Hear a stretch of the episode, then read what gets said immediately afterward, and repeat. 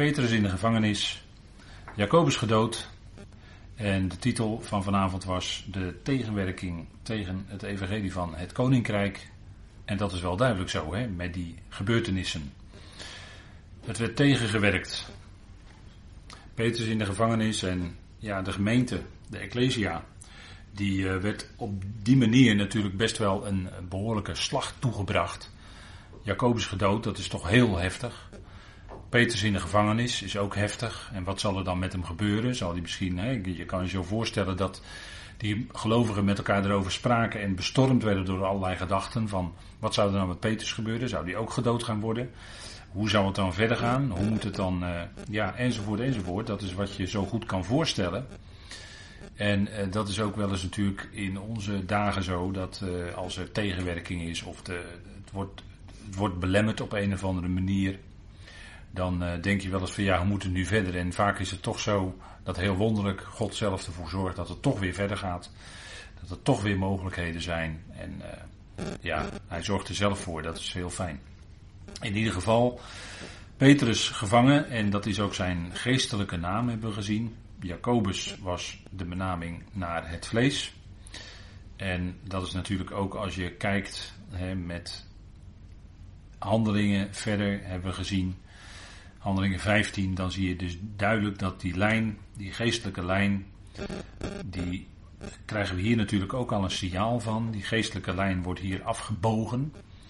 En Petrus die komt na dit hoofdstuk pas in hoofdstuk 15 weer naar voren. Als daar, dat apostelconvent in Jeruzalem plaatsvindt. En dan is er ook gelijk flink, eh, hoe zeg je dat in Rotterdam? Flinke bonje geloof ik, hè, is er dan aan de hand. Gaat dan over de besnijdenis en zo. Waren natuurlijk ook getrainde vechtmachines. Dus uh, ja, daar viel eigenlijk niet zoveel tegen uit te richten. Dus ik denk dat ze sowieso al, als je dat in je hoofd zou willen halen Ene Judas, de, was ook Judas, hè? Judas de Maccabeer ooit, die kwam wel in opstand. Maar ja, dat is uiteindelijk ook, werd uiteindelijk ook neergeslagen en later ook zelfs verstrooiingen. Petrus dan werd inderdaad bewaard in de gevangenis. En is eigenlijk, uh, hier is eigenlijk wel mooi, want hier staat niet het woord bewaken, maar hier staat het woord bewaren. Hij werd bewaard in de gevangenis. En wij noemen dat tegenwoordig ook het huis van bewaring. Hè? Als wij uh, iets netter spreken over een penitentiaire inrichting, een PI. je hebt bijvoorbeeld PI Haaglanden, daar fietste ik laatste keer langs. En PI hier en daar. Maar dit was uh, eigenlijk meer een EBI, hè? U weet wat een EBI is? Een extra beveiligde inrichting, die heb je in Vught. Nou, daar leek het hier meer op, hè? Een zwaar beveiligd uh, gebeuren dat Peters er niet uit kon en dat hij er ook niet uit bevrijd kon worden. Hij werd bewaard maar je zou dat ook anders kunnen lezen, in de zin van, God zorgde ervoor dat hij daar even bewaard werd. Dat hij daar bewaard, gewoon bewaard werd. Die soldaten die bewaarden hem in feite. Ze hielden hem in leven. En misschien wilde er wel iemand uit het volk, weet je veel. Iemand kan zomaar een boos plan in het hart hebben.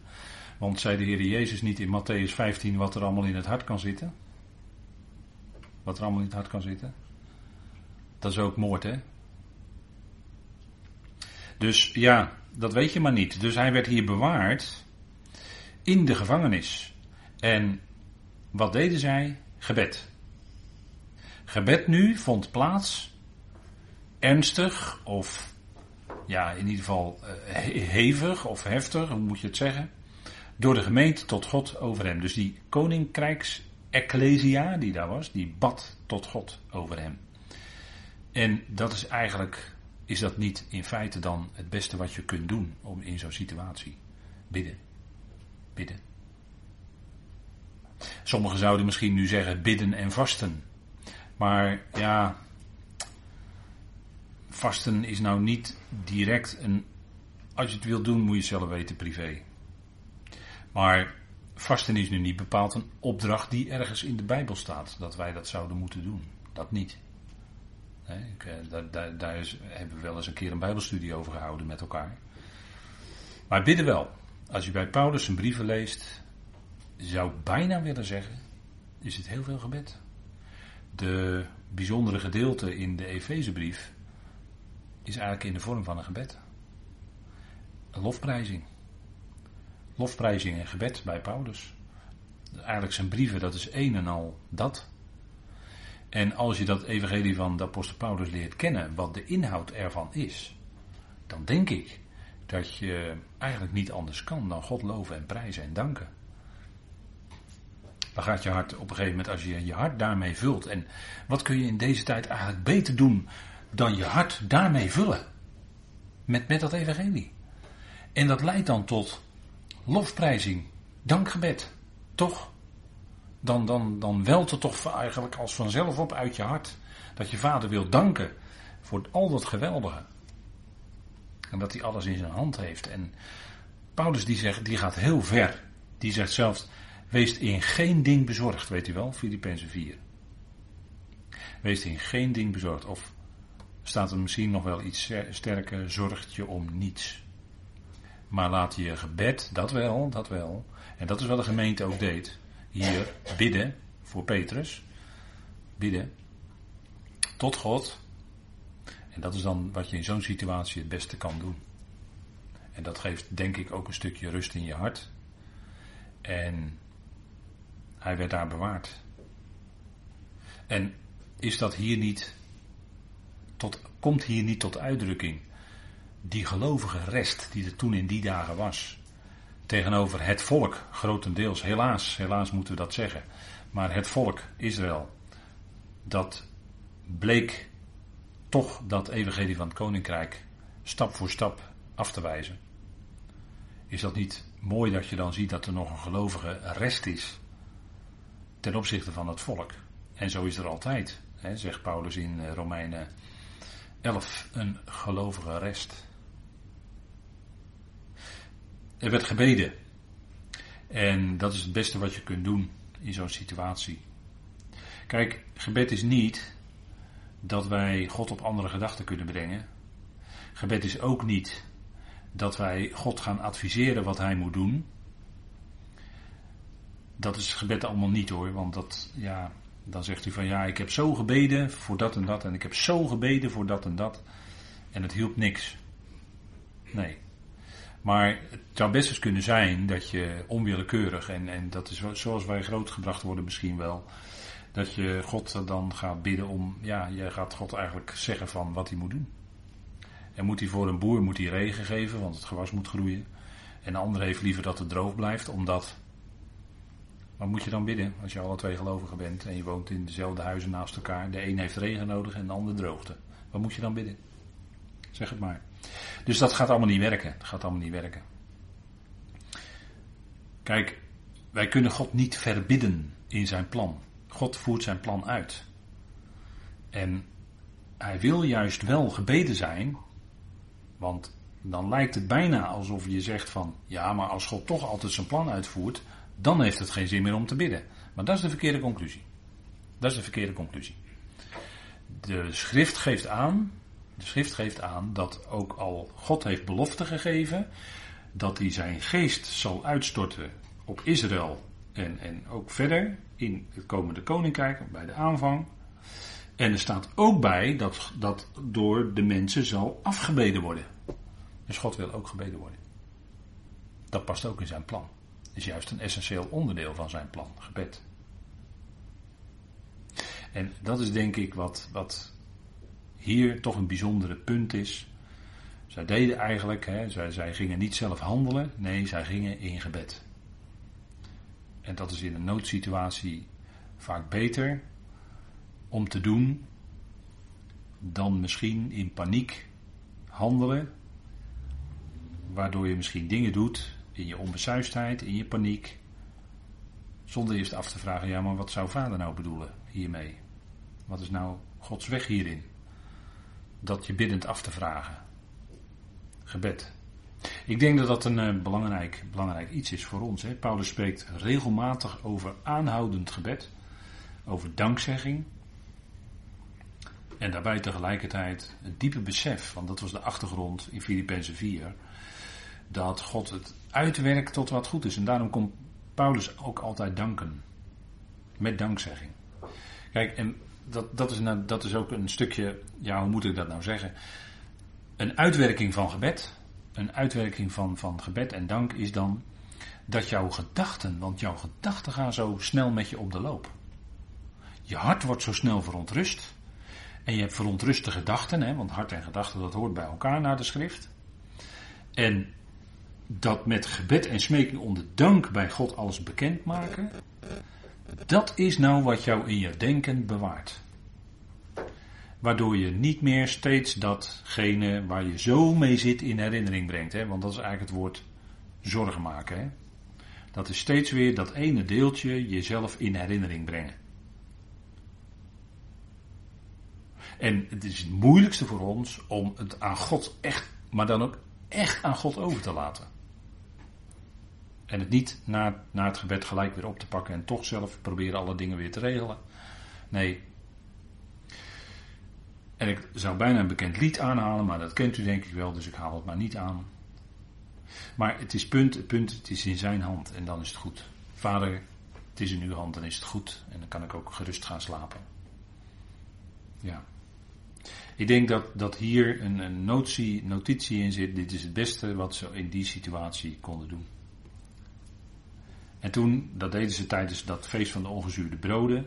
En daags voordat Herodes, hè, het eind van de ongezuurde broden waarschijnlijk, en die volgende dag mogelijk zou. Hè, er staat hier in Handelingen 12, vers 6. Toen Herodes echter op het punt stond hem naar hen te leiden. Die nacht rustte Petrus tussen twee soldaten, met ketenen gebonden. En bovendien bewaarden de twee wachters voor de deur de gevangenis. Dus alles was zeker. Petrus was met ketens aan die soldaten vastgebonden. En er kon eigenlijk niks mis. En de, die nacht, hè, die nacht, dat, dat duidt waarschijnlijk op dat die volgende dag Herodes ze zou voorleiden. En Petrus zat in de gevangenis en de gemeente was biddend. En dat is denk ik, eh, ja, toch ook biddend voor die apostel van de besnijdenis, die daarmee natuurlijk ook het woord doorgaf. Hè? Het koninkrijksevangelie, die sprak. Dat werd natuurlijk belemmerd. Belangrijk punt. En dan zie een boodschapper van de Heer stond bij hem en licht straalde in het vertrek. De zijde van Petrus nu werd getroffen, nu de zijde van Petrus nu getroffen hebbend, wekte hij hem op zeggend, sta op snel. En zijn ketenen vielen van zijn handen af. En is dat niet, hè, is natuurlijk een heel wonderlijke gebeuren hier. Ineens is er een boodschapper daar. En ja, als je dat heel spannend aan kinderen vertelt, dan kan je natuurlijk zeggen van hij liep door de deur heen en hij liep nog door, door nog een deur heen. Maar het kan ook best zijn dat hij ineens daar was bij Petrus. Dat kan ook. Want zulke boodschappers, dat zijn gedienstige geesten, zegt de Hebreeën schrijver in Hebreeën 1, die ten dienste staan van degene die de redding zullen die de redding zullen ontvangen. Nou, dat is Israël hè, in de Hebreeënbrief. Dus hier blijkt dat ook. Hier blijkt dat. Hij is opeens daar bij Petrus. Dan spreken we over een andere dimensie. Dan spreken we niet meer over driedimensionaal, maar over de vierde dimensie. Hè? Dat, dat wat zich aan onze waarneming onttrekt, die geestelijke wereld, waarin alles mogelijk met veel grotere snelheid ook gaat. Maar zo'n hoge snelheid waar we geen vermoeden van hebben misschien wel. Ik speculeer maar wat, hè. Maar dat zou zomaar kunnen. Die, die boodschapper is ineens in het midden. Net zoals de Heer Jezus ineens in de opperzaal in zijn opstanding in hun midden was. Te midden van die discipelen, van die apostelen. Was hij ook ineens in hun midden. Er staat ook niet dat hij door de muur heen liep of wat dan ook. Of door de deur heen. Dat zijn allemaal de gedachten die wij er dan weer van maken. Maar het staat er niet. Kijk, het punt is. Eh, mensen stellen soms van die vragen. En eigenlijk ben ik geneigd daar geen antwoord op te geven. Vragen waarover? Vragen over dingen die niet in de schrift staan. En ben ik eigenlijk geneigd daar geen antwoord op te geven. Want het staat er niet. Waarom zou je het dan vragen? Er staat er toch niet? Waarom, waarom vraag je dat dan? Of bedoel je het als, ja, dan is er wat anders aan de hand.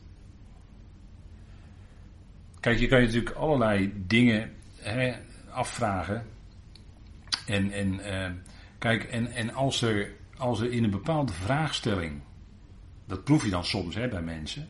Als er dan in een bepaalde vraagstelling eigenlijk opgesloten zit twijfelzaaien, dan ben ik extra op mijn. Dan word ik extra alert. Want dat kennen wij uit de schrift, hè? Dat kennen wij. Maar het punt is dat, ja, kijk, wat, wat er, ja, je kan natuurlijk prachtig nadenken en filosoferen over wat er niet staat. Maar laten we met elkaar delen wat er wel staat. Is dat niet veel belangrijker? Is dat niet veel heerlijker? Wat er wel staat, dat is toch al rijk genoeg.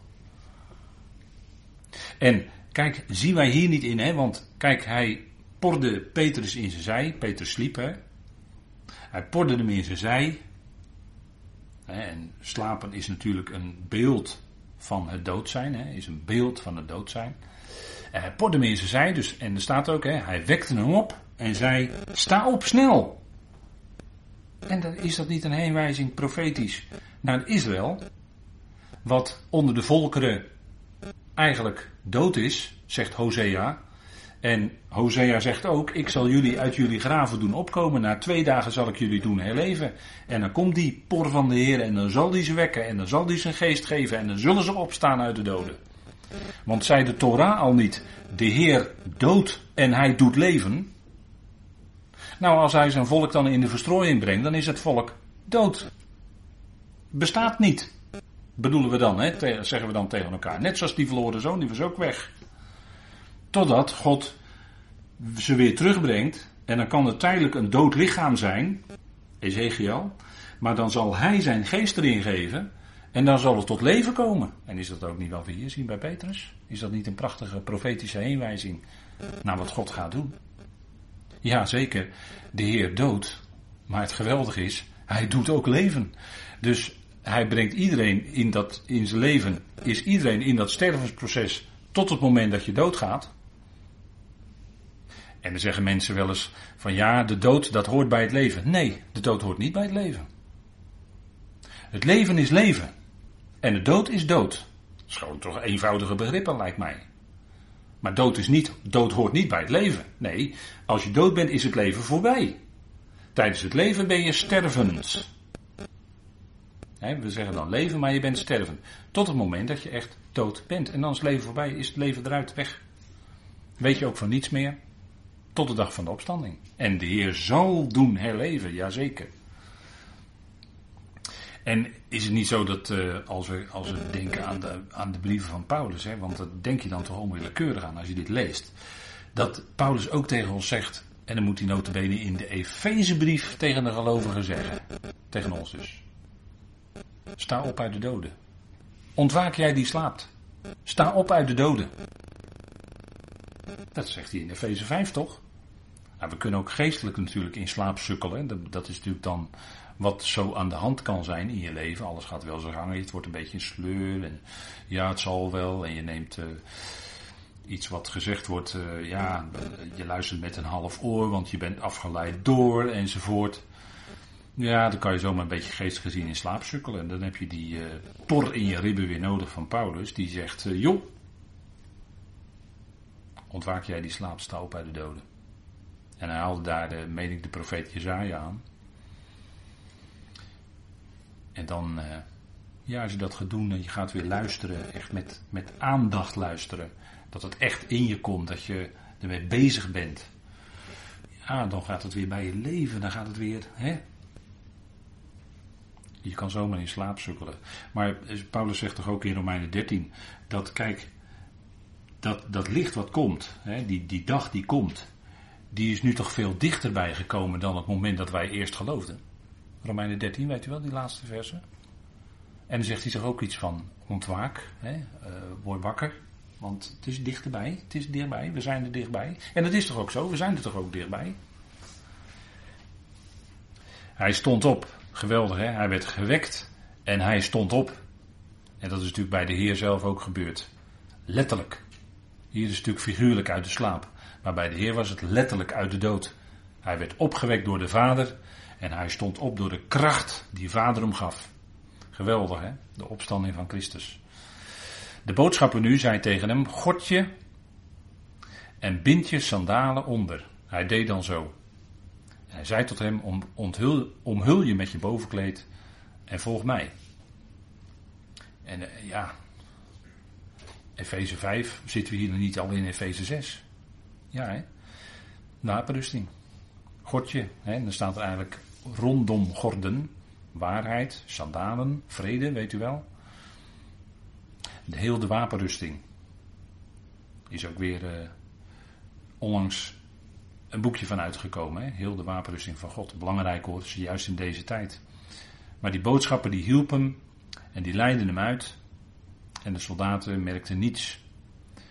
En dat is een beeld van hoe het gelovige overblijfsel van Israël in de toekomst gered zal worden. Zij zullen gered worden en ze zullen uitgeleid worden.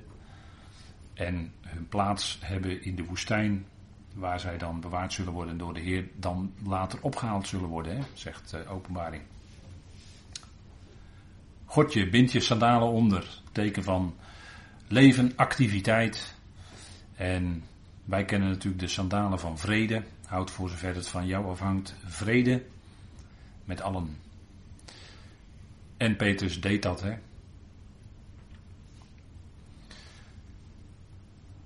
En hij kwam langs de eerste en de tweede wacht. En bij de ijzeren poort die hij naar de stad bracht. En die werd vanzelf voor hen geopend. En buiten gekomen gingen ze één steeg vooruit. En direct nam de boodschapper afstand van hem. Dus hij werd bevrijd hier uit de gevangenis door een boodschapper van God. Geweldig. De Heer had nog plannen met hem. Het ging nog door. Er was enorme tegenstand. Maar wat zal Herodes raar opgekeken hebben toen dit, toen hem dit gebeuren ter oren kwam. En dat zullen we ook nog gaan zien. Maar Petrus bevrijd uit de gevangenis. Hè? En zo bevrijd uit ketens. En zo is het ook met als gelovige. Als je pas tot geloof bent gekomen, dan kan je die ervaring zo hebben dat je het idee hebt dat je uit ketens bevrijd bent geworden. Misschien wel ketens van duisternis, of ketens van slavernij, verslaving, ketens van, nou noem maar op. Hè. En als de Heer je dan bevrijdt, je losmaakt uit die ketens, dan is dat ook een geweldige verlossing. Dan ben je losgemaakt van. Ook, dan word je ook losgemaakt. Hè. Romeinen 12, de vernieuwing van ons denken. Dan word je ook losgemaakt van al dat denken, van de tijdgeest, van de filosofieën van deze wereld. En dan word je bepaald bij wat God zegt. En dan worden daardoor je gedachten veranderd. Dan ga je inderdaad anders denken. Je denkzin wordt vernieuwd, wordt veranderd. En wordt omgevormd tot de denkzin van Christus. Denkzin van Christus. En die bedenkt voor de ander in termen van ontferming, in termen van genade, in termen van die ander willen liefhebben met de liefde van God, die agape. Zo hè, zo, dat is de denkzin van Christus. Ootmoedigheid is ook ons niet aangeboren hè, Filippenzen. Ootmoedigheid. Je denken wordt veranderd en dat is zo nodig hè. Maar je denken ook bewaren. Je denken, bewaard, je denken wordt bewaard in het woord. Laat die woorden van God steeds jouw denken bepalen. Want je wordt zo snel in beslag genomen door al dat andere wat aangeboden wordt. En als je, als je een abonnement afsluit bij een provider, dan, uh, nou, het meest minimale abonnement, maar dan heb je al meer dan 100 televisiezenders. Het meest minimale abonnement, hè. Het goedkoopste, want dat willen wij natuurlijk, goedkoopste abonnement. Maar dan heb je al zoveel zenders. En dan heb je nog internet. En dan heb je nog allemaal dingen die je, je denken zo in beslag kunnen nemen. En je tijd kunnen roven. En, en daar word je alleen maar vaak onrustig van, van binnen. Je denken wordt erdoor verward misschien wel. Of je wordt door andere filosofieën op verkeerde been gezet en noem alles maar op. Maar laat je bedenken nou, denken nou bewaren in het woord. In het woord waar de apostel Paulus spreekt. Die woorden, die zijn geest en leven die houden je, je, je relatie met de Heer, om het zo maar te zeggen, ook levend. En dan kan door die geest die in jou werkt, Heilige Geest, kun je die dingen die op je afkomen op een andere manier tegemoet treden. die, eh, ja, tegenwoordig zeggen we, daar kun je dan op een andere manier mee omgaan. dat is dan het jargon tegenwoordig. Maar het punt is dat die vrucht van de geest, hè, vrucht van de geest, maar we vorige week eh, stonden daarbij stil, maar dat is zo wezenlijk hè. Want dan ga je anders naar die dingen kijken. Je denken wordt veranderd. Je gaat anders naar de dingen kijken. Je gaat mensen anders zien. Je gaat mensen veel meer zien vanuit God. Wat wil God nou met diegene die op mijn weg komt? Wat wil God nou met die familieleden of met die kinderen die op mijn weg zijn gekomen? Wat bedoelt God daar nou allemaal mee? En, en dan raadpleeg je zijn woord. En dan krijg je antwoorden. Dan, komt er ook wijsheid in je. Dan is het niet langer je oude ik. Dus jouw, is niet langer jouw eigen wijsheid van jouw oude ikkie. Maar dan is het, komt er in jou zijn wijsheid. Het is niet meer ik, maar Christus leeft in mij. Zijn wijsheid. Hij is immers de wijsheid van God. Maar dat is heel anders. En dan stel je misschien meer en, dan ga je je niet zo eigenwijs meer opstellen. Maar dan ga je veel meer afvragen, vader, wat wilt u nou in deze situatie? Wat wilt u nou in dit geval? Wat wilt u nou hiermee? Vraag je dat bidden af. Handel niet overhaast. Want dat is ook kenmerk van mensen vaak dat ze overhaast in paniek handelen en dan achteraf de enorme schade zien en de brokken die ze hebben gemaakt en noem alles maar op. Nee, doe wat die gemeente ook deed. Gebed, heel belangrijk. Dank, heel belangrijk hè, hem danken. Op voorhand eigenlijk al, voor zover hij het, voor zo, ja, zoals hij dat gaat uitwerken. Dan kunnen wij Petrus tot zichzelf gekomen zijn. Nu weet ik waarachtig dat de Heer zijn boodschapper uitgezonden heeft en mij genomen heeft uit de hand van Herodes. En, en dan mag je ook lezen, staat er niet hoor letterlijk, en uit elke hoop van het volk van de Joden. Uit de hand van Herodes, dus hij was verlost uit de hand van Herodes. En uit elke hoop van het volk van de Joden wil zeggen, uit elke hoop die het volk had, het volk wat het koninkrijk afwees en die maar wat al te graag zagen dat Petrus daar gevangen zat. Daar was hij uit gered. En hij zei ook dat hij, ja, hij, hij dacht dat hij, hè, hij meende, hij meende, hij meende dat hij een gezicht zag. Hè? Hij meende dat hij een gezicht had gezien. Maar hij kwam tot zichzelf. Hij kwam tot zichzelf. En hij zag wat er gebeurd was. Dat het echt was. Hij kneep als het ware in zijn arm. Ja, het is echt zo. Ik ben echt verlost uit die gevangenis. Wat een bevrijding, wat een verlossing. En we zien eigenlijk, want later zien we, later in handelingen, en dat is misschien wel goed om even nog mee te nemen, een vergelijking. Later zien we in handelingen dat Paulus en Silas ook verlost worden uit de gevangenis. Maar dan zijn er toch significante of kenmerkende verschillen, opvallende verschillen, tussen die twee verlossingen uit de gevangenis. Die heb ik even voor u op een rijtje naast elkaar gezet. En dan zien we eigenlijk het verschil ook in bediening, dan zien we ook het verschil in richting. Petrus, die sliep tussen de bewakers, s'nachts. Paulus en Silas, wat deden die? Die waren aan het zingen. Zingen in de nacht, bidden. Andere, anders hè. Petrus was niet gegezeld, althans we lezen het niet. Paulus en Silas waren ten onrechte, het was helemaal geen goed proces. Dat hadden ze helemaal niet mogen doen. Ze waren gegezeld, geslagen. En dan, weet je wel, je voeten in het blok, gegezeld, dus je hele rug is dan flink opengeslagen hoor. Dat doet flink pijn hoor, dat blijft ook pijn doen. Zo hè, en dan zingen en bidden in de nacht. En dan zit je voet in het blok. Wij zouden misschien dan zitten jeremiëren. Ken u dat, ken u dat werkwoord, jeremiëren? Beklacht doen over onze situatie. Heel menselijk. Paulus en Silas die kregen kracht om te zingen en te bidden. Heel bijzonder hoor, de andere gevangenen konden, konden het horen. Petrus ontsnapte stilletjes tussen de bewakers uit die of zelf ook sliepen, of wat dan ook. Maar Paulus en Silas, ondanks dat de deur door die aardbeving was opengegaan, die bleven op de plek waar ze waren. Die gingen zelf niet weg. Bij Petrus was er in feite geen, he, vond er geen redding plaats.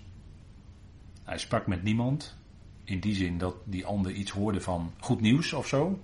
Maar bij Paulus was het zo dat hij kon spreken met die gevangenbewaarder en zijn huis. En zij geloofden in datgene wat Paulus verkondigde. Dus er was nog redding ook. En het lijden bij Petrus toen, dat zullen we nog gaan zien natuurlijk, maar het lijden bij Petrus in die situatie voor die soldaten tot iets tragisch, want in het Romeinse Rijk was het zo, als zo'n gevangene ontsnapte, dan werden die soldaten vervolgens gedood. Dus het leidde tot dood.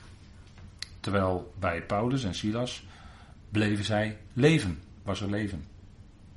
Dus je ziet al het verschil, en als je daar even over doordenkt, zie je het verschil al ook in iets van die heerlijkheid van de bediening van Paulus, dat die grotere heerlijkheid had dan die bediening van Petrus. En kijk, Petrus vlucht later uit Jeruzalem en Paulus werd uitgeleide gedaan, notabene, door degene die hem mishandeld hadden. Moet je nagaan. Dus een hele andere, hele andere situatie. Hè? En als we kijken, illustratie, waar is dat nou een illustratie van? Dan zien we bij alles wat rondom die gevangenneming van Petrus gebeurde en daarna, dan zie je eigenlijk die steile gerechtigheid in het koninkrijk. In het koninkrijk zal het ook zo zijn in de duizend jaar. De ziel die zondig zal sterven. Een honderdjarige die zondig zal sterven. Dat is gerechtigheid, dat is recht doen. Zo zal het zijn in het koninkrijk. En is het niet zo dat hoe Paulus en Silas bevrijd werden, al veel meer wijst op genade en redding. En in die richting wijst van redding in Christus Jezus. Peters bevrijding zou je kunnen zien als een uitbeelding van Israëls redding door, door gericht over de natie. Want het gericht over Herodes kwam, hè. Herodes werd, uh, ja, die kwam op een vreselijke manier aan zijn einde. Dat bewerkte God zelfs.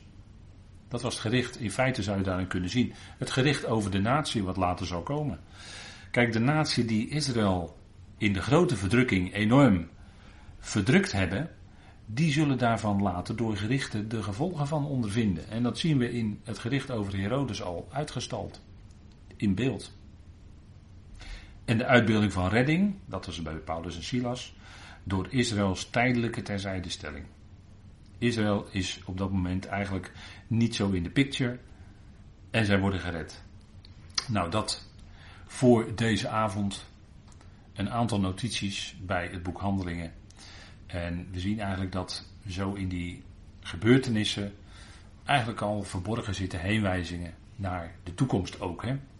En het verschil al in bedieningen als je even wat dezelfde gebeurtenissen naast elkaar zet.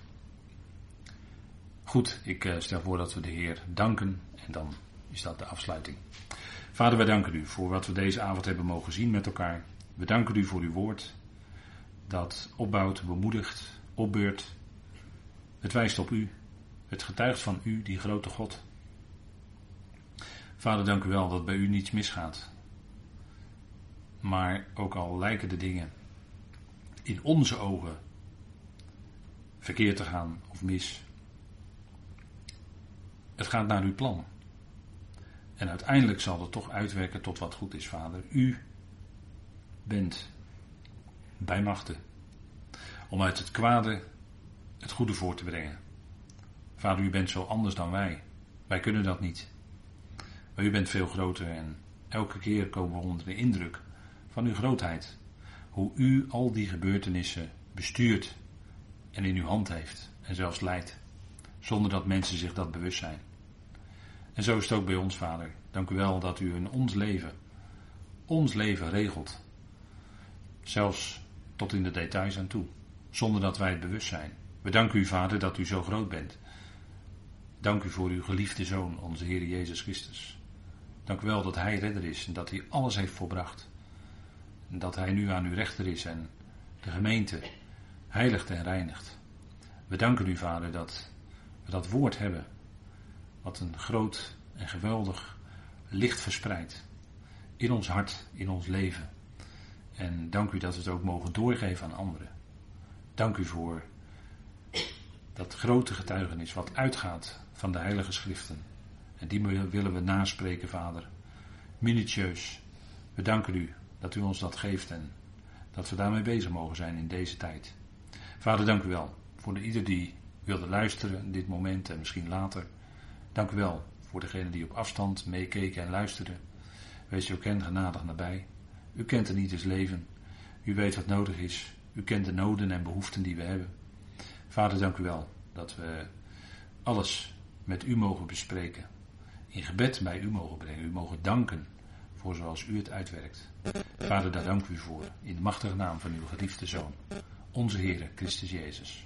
Amen.